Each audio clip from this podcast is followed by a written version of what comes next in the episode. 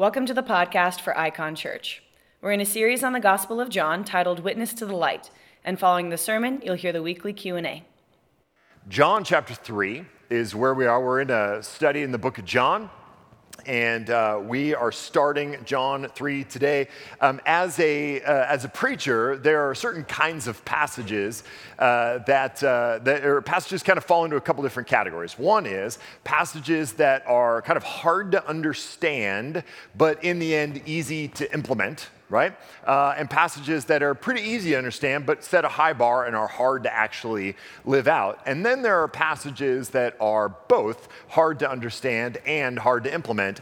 And that's what we have here this evening. So, uh, John 3, 1 through 12 is what we're going to look at. John 3 is uh, one of my favorite kinds of passages in the sense that it is a really familiar passage. It's one of the most famous passages in the New Testament. Perhaps you've heard of John 3:16. That comes from John 3. That's kind of the reference there. Uh, and so it's very familiar to us, and yet uh, it challenges us at our what I would call our most thoughtless assumptions okay? Thoughtless assumptions, meaning um, that there is a way in which we kind of go through the world, go through our lives. And I would say, uh, maybe especially as kind of Seattle urbanites, uh, there is a way in which we live in the world that this passage will challenge right? So many of us, as I look out at this room and uh, the morning service as well, are very capable, very smart, very accomplished, very well educated. Uh, we got entrepreneurs and business owners and lawyers and doctors. We got, uh, we got Ivy Leaguers all over the room here. We have very accomplished people here in our church and in our city. And, and there is a certain mindset that goes along with that that says if there is a challenge, I will overcome it. If there is an obstacle, I will get over it. If there is an opportunity to win, I will win it right? And so, no matter what is in front of us, it's something we just want or it's an obstacle we face, there is an internal will that causes us to kind of pull on all the levers of power we might have uh, to be able to overcome that thing, right? And it's just kind of the way we, we deal with the world. And it's not a bad thing. But Jesus is going to challenge this guy named Nicodemus, who is very much like that, um, to rethink the way he approaches the world altogether. And, and it's wonderfully fabulous to watch happen. So, I want to zoom out for just a quick second to, to show you what John's doing, what we're going to be looking at over the next five weeks. Okay? So, Jesus is going to interact with this guy, Nicodemus, who's a Pharisee, who's a very powerful religious figure uh, here in Jerusalem. Uh, and that's going to take up most of chapter three. And then, chapter four, Jesus is going to have another very famous interaction with the Samaritan woman at the well okay? The woman at the well narrative is very well known.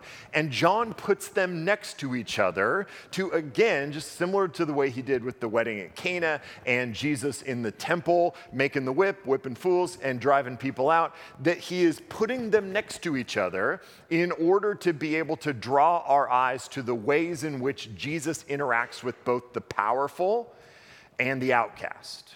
Okay, so this couldn't be more obvious of a juxtaposition that John shows us here. We've got a man in Nicodemus juxtaposed with a woman who is at the well, uh, a Jew versus a Samaritan, Orthodox versus what would be considered a heretic, um, a religious and cultural leader in Nicodemus and a very real social outcast uh, in the woman at the well. And so, um, what's going to get lost here is we're going to have to do these stories over the course of several weeks. And so, I want to remind us to kind of zoom out. I'm going to do that for us a couple times to see the ways in which Jesus interacts with them differently and the ways in which he interacts with them in the same way, which I think is just as interesting for us to see and just as uh, informative for us. So, we're going to do that over the next couple of weeks. But this evening, we are going to do John chapter 3. So, I'm going to teach through the passage, and then we'll zoom out and, and uh, kind of look at some observations as to what John and Jesus are doing here. So, John chapter 3, starting in verse 1 says, Now there was a man of the Pharisees named Nicodemus, a ruler of the Jews. This man came to Jesus by night and said to him, Rabbi, we know that you are a teacher come from God, For no one can do these signs that you do unless God is with him right? So Nicodemus says he's a Pharisee. The Pharisees are kind of known to be the most serious of all the Jewish Jewish sects, S E C T S. Um, and, uh, and, and so they take their faith very serious. These are the guys that look at the 613 laws in the Old Testament and go, not enough, right? We need thousands more laws. And so they literally added more and more rules and regulations and specificity to the laws of the Old Testament and were very serious about their faith right? So this guy in particular, Nicodemus, is a member of the Sanhedrin, right? So that's the ruling class of the day. So not only is he a Jew, but he is a Pharisee, which means he knows his Bible really well, knows his theology really well, is really holy and cares a lot about that. And he is a member of the Sanhedrin, which means he is politically powerful. He is a major influencer. He is ambitious and capable, right? So, for context sake, this guy would fit in really well at Amazon, right? Like he wants to kill everyone and beat everything. That's who this guy is, right? Like he would have all of the leadership principles memorized and would be applying them perfectly and have 12 more. That's who this guy is, okay? So he's, he's smarter than us, he's more ambitious than us, he's more accomplished than us. And I know most of you, he's holier than you, right? Like, so he is, this guy is the real deal. So, this ruler of the Jews, who takes his faith very seriously, knows his Bible really well, risks a lot right? That's why he comes to Jesus at night. He's risking his reputation. Jesus has already driven people out of the temple. He's already making enemies with the Pharisees. He's already gaining a reputation in Jerusalem. So this guy Nicodemus is risking his reputation with the rest of the Sanhedrin to come to Jesus, and this is why he does it at night. So he risks all of that to come to Jesus to declare some belief that because of the signs Jesus has done, that he believes Jesus is a teacher sent from God. Now, this uh, introduction would make us think that this interaction is going to go pretty well, and Jesus is going to be really glad to have a friend on the Sanhedrin. But before we see what Jesus' reaction actually is, I want us to see the first of what will be three different word plays that John does. John's known of all the gospel writers for the most like kind of poetic use of words and, and word play. We're going to see three examples of that just in this passage uh, this evening. So the first one is this. If you remember last week, and I know you do, um, go, we talked about the end of chapter 2. So go in your Bible to the end of chapter 2, verses 23 to 25 after Jesus cleansed the temple, John gives this, this little statement about Jesus. says, Now, when he, Jesus, was in Jerusalem at the Passover feast, many believed in his name when they saw the signs that he was doing. But Jesus, on his part, did not entrust himself to them because he knew all people and needed no one to bear witness about man. Now, that word for man in the Greek is anthropos. It's the normal, uh, most common way in the Greek that they, the writers will talk about man or mankind, anthropos. But um, so I want to replace the word man with the word anthropos, just to draw out what John's doing here, right? So these, and, and remember this, when John writes this, he's not coming to the end of chapter two and then starting chapter three. That's something a French guy did hundreds and hundreds of years later, right? This is just one narrative, one scroll. And so, hear it the way John wrote it Jesus needed no one to bear witness about anthropos, for he himself knew what was in anthropos. Now, there was an anthropos of the Pharisees named Nicodemus. Okay, so, so John's given us a little clue as to where this story might be going, right? He just said Jesus knows what's in an anthropos, so he didn't entrust himself to an anthropos because basically anthrop- anthroposes, anthropoi, uh, cannot be trusted. Now, an anthropos named Nicodemus came to talk to Jesus. That would be a clue to us that Jesus doesn't exactly trust this guy. So, Nicodemus comes to Jesus, declares some amount of faith, some kind of faith. Verse 3 Jesus answered him. Truly, truly, I say to you, this is a device that John will use all the time. Every time Jesus says, Truly, truly, I say to you, that means listen up, pay attention, this is important. unless one is born again, he cannot see the kingdom of God. Right? So, Nicodemus, at great risk to himself, sneaks in the night to go see Jesus, knocks on the door of wherever Jesus is staying, comes in, sits down with Jesus, and goes, Jesus, Rabbi, we know, we, Nicodemus is representative of some group of people who all believe this thing about Jesus. We know that you're a teacher come from God because no one could do the signs that you do unless they were sent from God. Jesus hears Nicodemus say that and goes,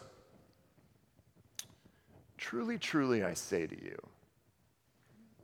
no one can see the kingdom of God unless he is born again. And Nicodemus goes, uh, Come again? Like, what? Well, what are you talking about? Like, this is a complete left turn. This is a non sequitur. This is Jesus totally flipping the conversation on its head, answering a question that was not asked with a statement that Nicodemus, we will see in a moment, does not understand even a little bit. What's Jesus doing here? He, this, this really important and, uh, uh, and, and, smart and capable and powerful person sneaks in the night to come see Jesus, declares faith, and Jesus' response is a non sequitur, this vague theological metaphor about being born again. Besides the fact that what Jesus just said, if Nicodemus was able to even process in the moment, was that he is, Nicodemus is basically both blind and dead. Because there's no way that Nicodemus could assume that he was born again since he has no idea what being born again means. And this, none of this makes sense to him, as we'll see in a moment. Jesus just said, You need to be reborn. You need to be born again, which implies that you are, in some real sense, dead, or else you're not even able to see the kingdom of God, which, of course, Nicodemus would assume he understands completely. What's he doing? Jesus challenging Nicodemus, begins from the, from the get go, from his very first words, to challenge this guy, this smart, accomplished, powerful, holy leader. Nicodemus responds, verse 4. Nicodemus says to him, How can a man be born when he is old? Can he enter a second time into his mother's womb and be born? Now, Here's the second word play that John uses in this section. If you look back up into verse 3 in your Bible where it says born again, there ought to be a little notation in my Bible. Uh, it's a one. Okay, do you see that in your Bible or on your app? Okay, it probably says in your footnotes that it could, be, could mean either born again or born from above. Jesus chooses a word that, that means both of those things at the very same time. So, what, what a person who is going to be generous to Jesus in conversation might assume is that Jesus means that there is some sort of birth that is from above, which, you know, obviously would mean in this context something spiritual, something heavenly, something from God, that there is a kind of rebirth from above that Jesus is talking about here. But Nicodemus takes a different tack, doesn't he? In fact, he assumes the most ridiculous version of what Jesus says and says, Well, how can a man be born when he is old? Is he supposed to climb back inside of his mother's womb? Okay, so what's Nicodemus doing here?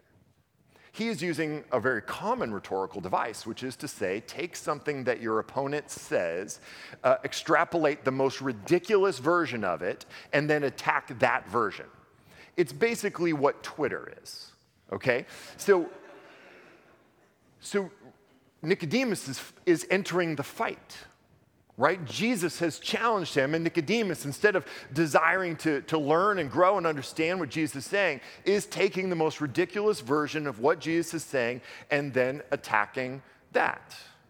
Right, I was at, uh, I was at the store yesterday at uh, at World Market, which is basically just a, some sort of international bazaar. I mean, there's just stuff everywhere. And I was there with all of my kids, and it's just, it's just begging to be touched. Everything in the place is begging to be touched. And I told one of my kids, don't touch anything.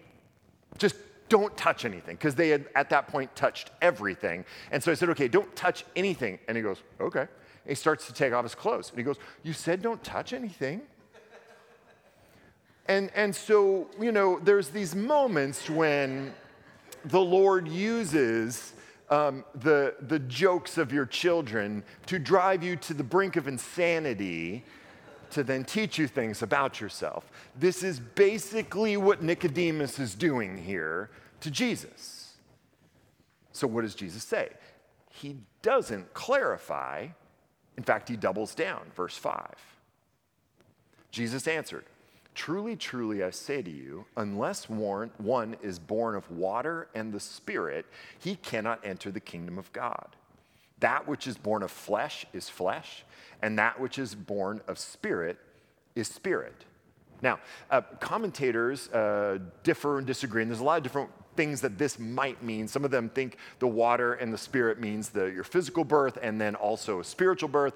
Some of them think it means baptism, that you're born, kind of reborn in the water, and it's also a spiritual rebirth. Um, others think it's a reference to Ezekiel 36, right? I think that's too obvious.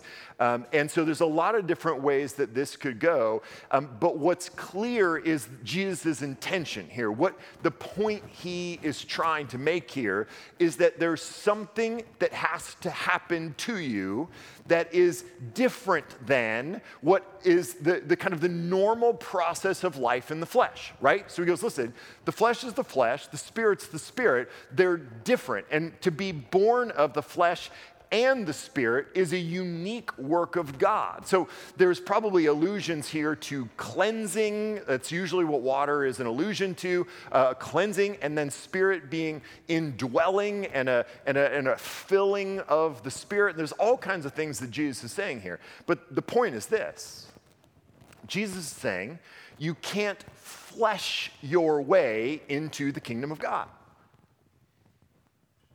You, you, get what I mean by that? You can't flesh your way into the kingdom of God, meaning you can't think your way, earn your way, will your way, discipline your way, succeed your way, be born into or inherit the kingdom of God. Nothing that comes from this world will allow you to see or enter the kingdom of God. It's different, it's spiritual, it's a completely different reality. So, again, the, the levers we pull in our own lives to get the things that we want levers like money and power, intelligence, education, ambition, hard work, discipline, morality, good looks. These are the things that we, we the, the levers we pull, the tools that we go to to get the things that we want, to overcome the obstacles we face, to advance in the world, to win. And we spend most of our lives kind of gathering more and more levers to ourselves. So we try to be more ambitious, more hardworking, more disciplined, get more education, try to be smarter, try to appear smarter than we are, try to get better looking, get in shape, do all these things so that we have as many levers available to us that we can pull to get us the things that we want to overcome whatever we face. And Jesus, in front of a man, Nicodemus, who has as many, I mean, he's got armloads of tools at his command to get him whatever he wants. He has massive amounts of influence, massive amounts of power, is smart, ambitious, hardworking. He's got all of it. And Jesus says to him, None of it matters when it comes to the kingdom of God. None of it. You, there isn't a lever you can pull that will allow you to see the kingdom, let alone enter the kingdom.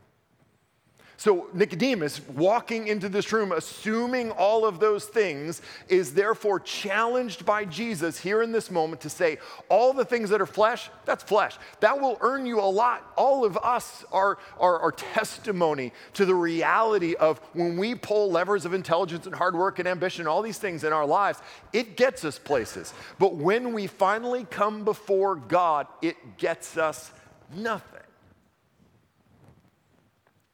And Jesus, facing Nicodemus, says exactly that. And I love what Jesus says next, verse 7. He says, Do not marvel that I said to you, you must be born again, which makes me think that Nicodemus had a look on his face. Right? Like Jesus lays all this out about the flesh is the flesh and the spirit is the spirit. And I just picture Nicodemus being like, Huh? He goes, Do not marvel that I said to you, you have to be born again. Don't you understand? He says, The wind blows, verse 8, the wind blows where it wishes. You hear its sound, but you do not know where it comes from or where it goes. So it is with everyone who is born of the Spirit. Now, again, this is our third word play here, and you probably see a little notation in your Bible that the same word for wind is the Greek word for spirit. It's pneuma. It means the same thing. And so Jesus plays with that word a little bit and says the Spirit is like the wind. We don't know where it's coming from, we don't know where it goes, but we can see its effects. We can hear the noise in the trees. We can see the leaves blown by. We can feel the cold wind pressed against our face. My office is right next to one of the Franz bakeries, or as my wife calls it, Franz. She's fancy. And every time I walk out of my office, I smell pie and other baked goods that are just temptation from Satan um, blown directly into my face. So I can't see pies on the wind, but I know that they're there. Right? I can experience the effects of the wind in my heart as I am tempted to drive there or run or whatever I have to do to get there. So we know that the wind blows wherever it wishes. It has a sense of, uh, a sense of sovereignty to it in the sense that the wind goes where it will. We don't have control over it. We can't make the wind do what we want it to do. The wind goes where it goes. It comes from where it comes from. It goes wherever it's going. And I don't know where. Certainly, Nicodemus didn't know where. But here's the key piece Jesus says, so it is with everyone born of the Spirit. And I want us to hear this the way Nicodemus would have heard it. Because for those of you who have grown up in the Christian church, you have heard probably over and over and over throughout your life that we are saved by grace through faith. This is the, the, the, great truth of the gospel in Ephesians 2 that we're saved by grace through faith, that there, it's not works, that there's nothing we can do to accomplish this salvation in us. But I want you to hear Jesus going even a step further than that. But more importantly, I want you to hear it the way Nicodemus would have heard it because he has lived in a world where there are levers to pull, levers of sacrifices levers of offerings to make that would earn you certain right relationship with God. And Jesus going, all that's done. You have to be born again. You have to be born of the Spirit. And in fact, you have no control over what the Spirit does. You have no levers to pull to be born again. And as we'll see here in a moment, even belief is not a lever we have to pull. Now, let's, let's stop here for a minute and, and summarize. Let's zoom out on what we have just heard before we go further to this last section. First, a wealthy, powerful, accomplished, ambitious, smart, seriously holy guy comes to Jesus professing some kind of belief. Jesus responds by flipping the script on him, tells him he has to be born again or born from above in order to see, let alone enter the kingdom of God. Then he says that to be born again means to be born of water and spirit, to be cleansed and filled with the spirit. Then that that spirit sovereignly does what it wants and we can only see its effects. And that this applies to those who are born again specifically, that we have no control. It's not our move that instigates it. Now, this is not the first time John has said this even in this gospel. In John chapter 1, verses 11 through 13, he says this He, Jesus, came to his own, and his own people did not receive him. But to all who did receive him, who believed in his name, he gave the right to become children of God. Now, we may read that and go, oh, see, who believed in his name. Those who believed in Jesus, he gave the right. That's the lever we can pull is belief, but not so fast. He says that he gave them the right to become children of God who were born not of blood, so it's not, not about your mama and your daddy, nor of the will of the flesh, meaning it's not welling up within us that our flesh desires this. It's not coming from inside of us, nor the will of man. So it doesn't come out of our own desire, our own decision, our own discipline, our own will. but of God. He'll say something similar again in chapter 6, verses 63 to 65. He says, Jesus says, It is the Spirit who gives life. The flesh is no help at all. The words that I have spoken to you are spirit and life, but there are some of you who do not believe. And he said, This is why I told you that no one can come to me unless it is granted him by the Father. It's the Spirit that gives life, and that no one can come to me unless it is granted by the Father. Paul in Ephesians 2 says basically the same thing in his own way Ephesians 2 1 through 9. And you were dead in your trespasses and sins in which you once walked, following the course of this world, following the prince of the power of the air, the spirit that is now at work in the sons of disobedience, among whom we all once lived in the passions of our flesh, carrying out the desires of the body and the mind, and were by nature children of wrath like the rest of mankind. But God, not but you, not but discipline, not but hard work, not but holiness, not even but belief, but God, being rich in mercy, because of the great love with which He loved us, even when we were dead in our trespasses, made us alive. Made us alive together with Christ. By grace you have been saved, and He raised us up with Him and seated us with Him in the heavenly places in Christ Jesus. Now, He's going to say, so that, meaning, he did this is the way jesus did this this is the way god this is the reason why god made us alive says, so that in the coming ages he might show the immeasurable riches of his grace and kindness toward us in Christ Jesus. For by grace you have been saved through faith. Hear this, for by grace you have been saved through faith, and this is not your own doing. Even the faith is not your own doing, it is a gift of God, not a result of works so that no one may boast. And we go, yeah, yeah, I get this. It's not our holiness, it's not our discipline, it's not our, our moral things. But listen, if it were up to your faith, you would boast in that. So Jesus goes, I'm going to take away everything. Even the one lever that you think you have, which is your choice to believe, I'm going to take that lever away. I'm just going to tell you, I will give you faith. I will give you that lever, but it's not yours. It doesn't come from within you. It has to be a gift from me given to you. Otherwise, you would cling to it and you would make it your precious, and it would be the thing that you say was your role and your responsibility, and you get credit for that thing, that really, really good choice. Because, see, dead people don't make good choices, let alone the good choice to choose life. See, this makes perfect sense, as uncomfortable as that might also make us. Do you remember a moment when you decided to believe? Or did something move in you, creating belief? Did something become all of a sudden so apparent and so true that there was no other choice but to believe? We don't conjure belief, but we do act on it.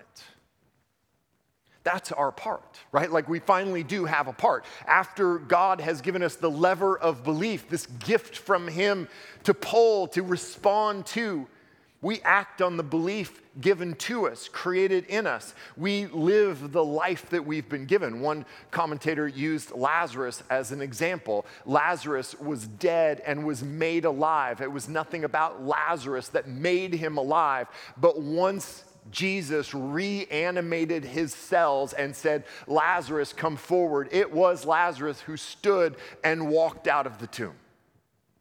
That was Lazarus's part. Once he was made alive, it was his to stand and to walk and to respond to the life that he had been given. So, what does this all mean? It means that when it comes to Jesus, to God, to faith, to eternal life, to being born again, you've got nothing. You've got nothing. You've got no lever to pull. And I'm telling you, that's good news. That's good news because if you're pulling levers, you are only as secure, secure as your levers are effective. Which means this everything in your life that you have gained by pulling the levers of hard work and determination and education and intelligence and all of the things that you do, all of your success, all of your wins in that world are dependent upon the continued effectiveness of the lever you pulled. You got your job by hard work and discipline. You will only keep your job by hard work and discipline. It is conditional upon you continuing to do the job that you did to get the job in the first place, unless you're a teacher who's gotten tenure, in which case, I tip my hat to you. Otherwise, it will take what got you there to keep you there. And so here's why this is good news for us when it comes to our, our eternal life, our born againness, is because if there were any lever that we had to pull in order to earn the born againness, we would have to continually, effectively pull that lever to maintain the born againness we just earned. And man, there is a fragility to that, there is a burden to that that would be absolutely exhausting to us. There would be a conditionality to that that we could never maintain. So Nicodemus walks into Jesus here in verse 1 with this armload of levers he has to pull, walks into Jesus and goes, Here I am, man. You know me. I'm part of the Sanhedrin. I'm powerful. I'm smart. I'm ambitious. I'm hardworking. I got all the things going for me. And here I am, and I'm going to tell you how great I think you are. Verse 9 Nicodemus said to him, How can these things be? Jesus answered him, Are you the teacher of Israel, and yet you do not understand these things? Truly, truly, I say to you, there it is again. Listen up. This is important, Nicodemus. We speak of what we know, and we bear witness to what we have seen. But you do not receive our testimony. If I have told you earthly things and you do not believe, how can you believe if I tell you heavenly things? He goes, Nicodemus, you don't understand the wind. How are you going to understand the Spirit? Right? And and certainly during this this time like nicodemus had no understanding of the way wind work even the way we now understand the way wind works. And by we i mean scientists because i have no idea. I still know about as much as nicodemus knows about the wind and all of that. I know the bread but that's about it right? And he goes listen if you can't even understand the wind how will you understand the spirit if you can't understand what it means to be born again, what hope do you have? No one has ascended into heaven except he who has descended from heaven, the Son of Man. And as Moses lifted up the serpent in the wilderness, so must the Son of Man be lifted up, that whoever believes in him may have eternal life. Now, that's a reference to a story in Exodus, and we're actually going to get into that in great detail next week. But here's the idea that in, in, in the wilderness that the people of israel were attacked by snakes and god told moses grab one of the snakes put it on a stake hold it up in the air and everyone who looks upon the snake will be saved from the other snakes. It's a weird story. That's kind of what the bible does is it gives us weird stories. And, and we'll look into it in more detail next week. But here's what jesus is saying and nicodemus would have understood it because he's got the bible basically memorized. He goes listen look at the son. Look at me See me. Because we, we, can only talk about what we know and we can only bear witness to what we've seen. And there's only one person who's been to heaven, in fact, is from heaven and is now here with you, and that's me. So look at me. Come to me. Be in my presence. Nicodemus wants Jesus to fit into his world. You notice that even though Nicodemus came to Jesus, he only came to him in such a way as that he wouldn't lose anything. He came to him only under a situation where his world would be preserved, where no one would know, no one would see, And he can come to Jesus hoping to add another lever to his collection. He says, I mean, it's the language that Nicodemus uses. He goes, Rabbi, Rabbi, you are a teacher come from God, which is another way for Nicodemus to simply say, Hey, Rabbi, we know you're one of us. You're one of the good guys. Nicodemus is, is, is, trying to bring Jesus into his world. He is bringing all of his levers that he can pull, all of his privilege, all of his power, coming to Jesus and going, Don't you want to be a part of this? And Jesus goes, Don't you know how naked you actually are? Don't you see how powerless all those things are in my presence? Don't you see how all of those things are of the flesh and I am of the spirit? Don't you see that you have to be born again and none of the things that you have can ever make you be born again? Jesus challenges Nicodemus and he challenges us. He challenges our knowledge and our intelligence. He challenges our power and our accomplishment. He challenges us to take a long, hard look at all of the things we think are sources of power for us. The, the tools that we wield to make our way in the world. And he asks us to look at them hard and say, of what real value are they? When you stand in my presence, what can they accomplish for you? So I want us to do three things in response to this passage. First, ask yourself a hard question Am I born again? It's a hard question to ask, but I would, I would caution you that the church is a really easy place to hide. It's super easy to hide behind morality and habit in church super easy to pick up the language. It's super easy to enter into the rhythms of what we do here and to kind of pawn yourself off as a Christian when you know, or maybe you don't know, that in fact that God has not made you born again. So I would ask yourself that question, and you might ask me, how would I know? Well, we see in this passage a couple things that Jesus tells us that if we're born again, then we can see the kingdom of God meaning that, that our, our kind of default perception of the world would be through the lens of the kingdom of God. That we would see God at work in the world around us, that we would see people as image bearers of God, deeply broken and in need of grace, but for whom Christ died, that that would be our natural posture and orientation towards the world. That we would see everything around us through the lens of the kingdom of God. It tells us that uh, we will believe in Christ as a result of this new birth. That that belief might be long lasting, solid, and unwavering. Not that we wouldn't have questions. Man, we've got so many questions and we need to ask all of our questions, but there's a difference between asking questions so that we might better understand the Savior that we believe in and love and the Lord that we follow, and asking fundamental questions about belief. If we have more, more of one than the other, we may not be born again. Ask yourself Do I experience the effects of the Holy Spirit, which are primarily conviction about sin, not condemnation, but conviction? And the difference is that the Holy Spirit points out our sin to demonstrate for us our great need for Christ, and then always points us to grace. Lastly, do I feel secure and confident that I will enter the kingdom of God?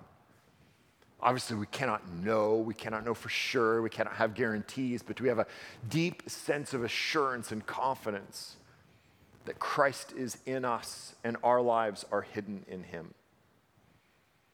Number two, pay attention to the levers that you pull in your life.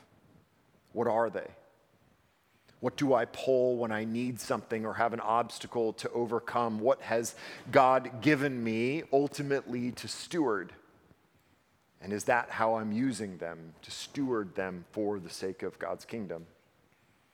And lastly, number three, lay down your levers when you come to Jesus in prayer, in worship, at church, on a daily basis, that we would be quick to lay those things down because they live with us mostly as burdens and weakness because we are tempted to cling to things that are far less powerful than God that when we face challenge or obstacle or some need in our life, we are quick to pull the levers of our own power and slow to lean on the power of God. And so, what seems like our great strength ends up being our greatest weakness. So that we would learn to lay down our levers when we come to Jesus because at the end of the day, He doesn't care. He doesn't care what you've accomplished. He doesn't care what you've done. He doesn't care what level of education you have or where you went to school or where you work now or what your title is or what pay grade. It just, just doesn't matter. Not, not when it comes to him and you. It just doesn't matter. So we come to him naked. We come to him in need. We come to him desperate for new birth. We come to him desperate for literally everything that we need. That is the only posture that we have. It's the only thing we have to bring to Him is our nothingness. That's what He responds to.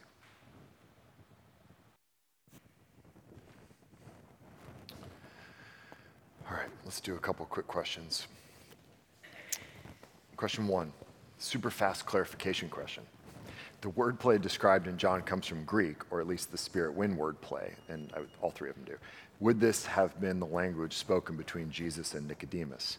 No, that's, that's a great question, and uh, something that I would love to spend more than just quick clarification question on, uh, because uh, John writing in the Greek would have been taking uh, that account of that story and translating it uh, and telling a story uh, for his readers to hear. So if you ask that question and want to talk more, I'd love to, because you get me into the biblical languages, and man, we go crazy. All right. Question two uh, what is the benefit of asking ourselves or worrying about if we are born again if, quote, the Spirit blows where it will? Great question. One, because everything depends on that. Everything depends on that, whether or not you are born again. So there is nothing more worth worrying about than that. Two, because if you spend your whole life in church and are never born again, you are wasting your time because I'm not that interesting. And this is not that fun. Okay? Three, that the desire we have in us to be with Christ, to be born again, is one, probably a suggestion that you are born again, that that desire, that that care, that that angst is in you. Now, if you are asking the question just to try, try to catch me in some sort of logic loop, sorry, uh, not going to work. Um, here's the deal we can, uh, we can have what I'll just for this moment call pre faith, in the sense that we can go, okay, that makes sense. We can see something in front of us, see the offer of the gospel, and go, okay, I can see at an intellectual level or a, a, mental cognitive level, that makes some sense. I don't really feel like going to hell. That sounds warm. And, uh, and so, uh, yeah, I want this, right? But there's actually no internal desire for it. So we can see the logic of the thing or the, a, a, we can understand the desire without having the desire, and we can go, okay, yeah, I want that. I want that desire, in which case I would say, pray. Pray that God would make you alive. If that desire is in you, like for instance, every time I sit down at a restaurant, I know I should order a salad, but I have no desire to. But the more I do, the more likely I am to see the good and all of that. Now, add Holy Spirit, which never shows up in that moment for me. But like that's that's the key piece of all this, right? that the Spirit would make us alive can come from a desire and a prayer a, a, that we ask the Spirit to do that, right? So there is this wonderful, we, we didn't have time to get into it tonight, but there's this wonderful overlap of God at this in, in, in, a, in a moment of great mystery gives us faith in which that at that very moment we act on that faith. And so there's this interplay between our desire and God's work and all of that that matters a great deal. So pray that the Spirit would blow where it will in your heart. Number three, my faith has never wavered. My belief in the gospel and Jesus Christ is always there and strong. My identity and worth comes from my faith. What if I don't feel convicted about certain sins, though? Does that say anything about my faith? Yes, it does say something. Maybe not about your faith, but about the work of the Spirit in you. The, the, the job of the Spirit is to bring to our hearts conviction about sin. That's, that's one of the primary jobs of the Spirit. And the Spirit does that on, on the Spirit's timetable and in His ways. And uh, uh, it's, again, he, the Spirit comes when it comes and goes when it goes and does what it does. And we don't have control over that. So if you know that there are sins in your life that you just don't feel some kind of existential sense of conviction about, that ought not stop you from not doing the sins, right? So there's this kind of an interesting kind of like cognitive dissonance happening there where we go, well, I know it's sin, but I don't feel convicted about it, so so what? So what? We just keep doing it anyway until we sense this existential conviction kind of thing happening. Uh, that's, that's, that doesn't make a lot of sense. What it probably means is that as you grow in your faith, as God reveals more and more, the Spirit moves more and more and more in your life, that, that the Spirit will reveal different places of brokenness and different types of brokenness and different, at different times. This is, this is just the reality of how life works, that at times the Spirit opens our eyes and hearts to things that we'd never seen before. And often at kind of an ever deepening level, right? I, I talked about this uh, last week in my sermon that um, I, I, see things that I do or things that I say, and I used to be convicted about those things, and now the Spirit is increasingly convicting me about the sin beneath that, the desire beneath that, the desire beneath that, so that I can say, as I did last week, that I confess to you guys, like, I desire to be worshiped. I desire to get affirmation. I desire to be loved. I desire these things in a way that causes me to say, say and do all these things. And that's a recent move of the Spirit in me. Okay? So the Spirit's doing what the Spirit does at different times and in various ways. I would say if you are cognitive of the fact or cognizant of the fact that some activity is sin and ultimately destructive for you, don't. don't do that. Just and don't allow it into your life simply because you don't feel that existential sense of conviction. Thanks for listening. For more information and podcast episodes, head to iconchurch.org.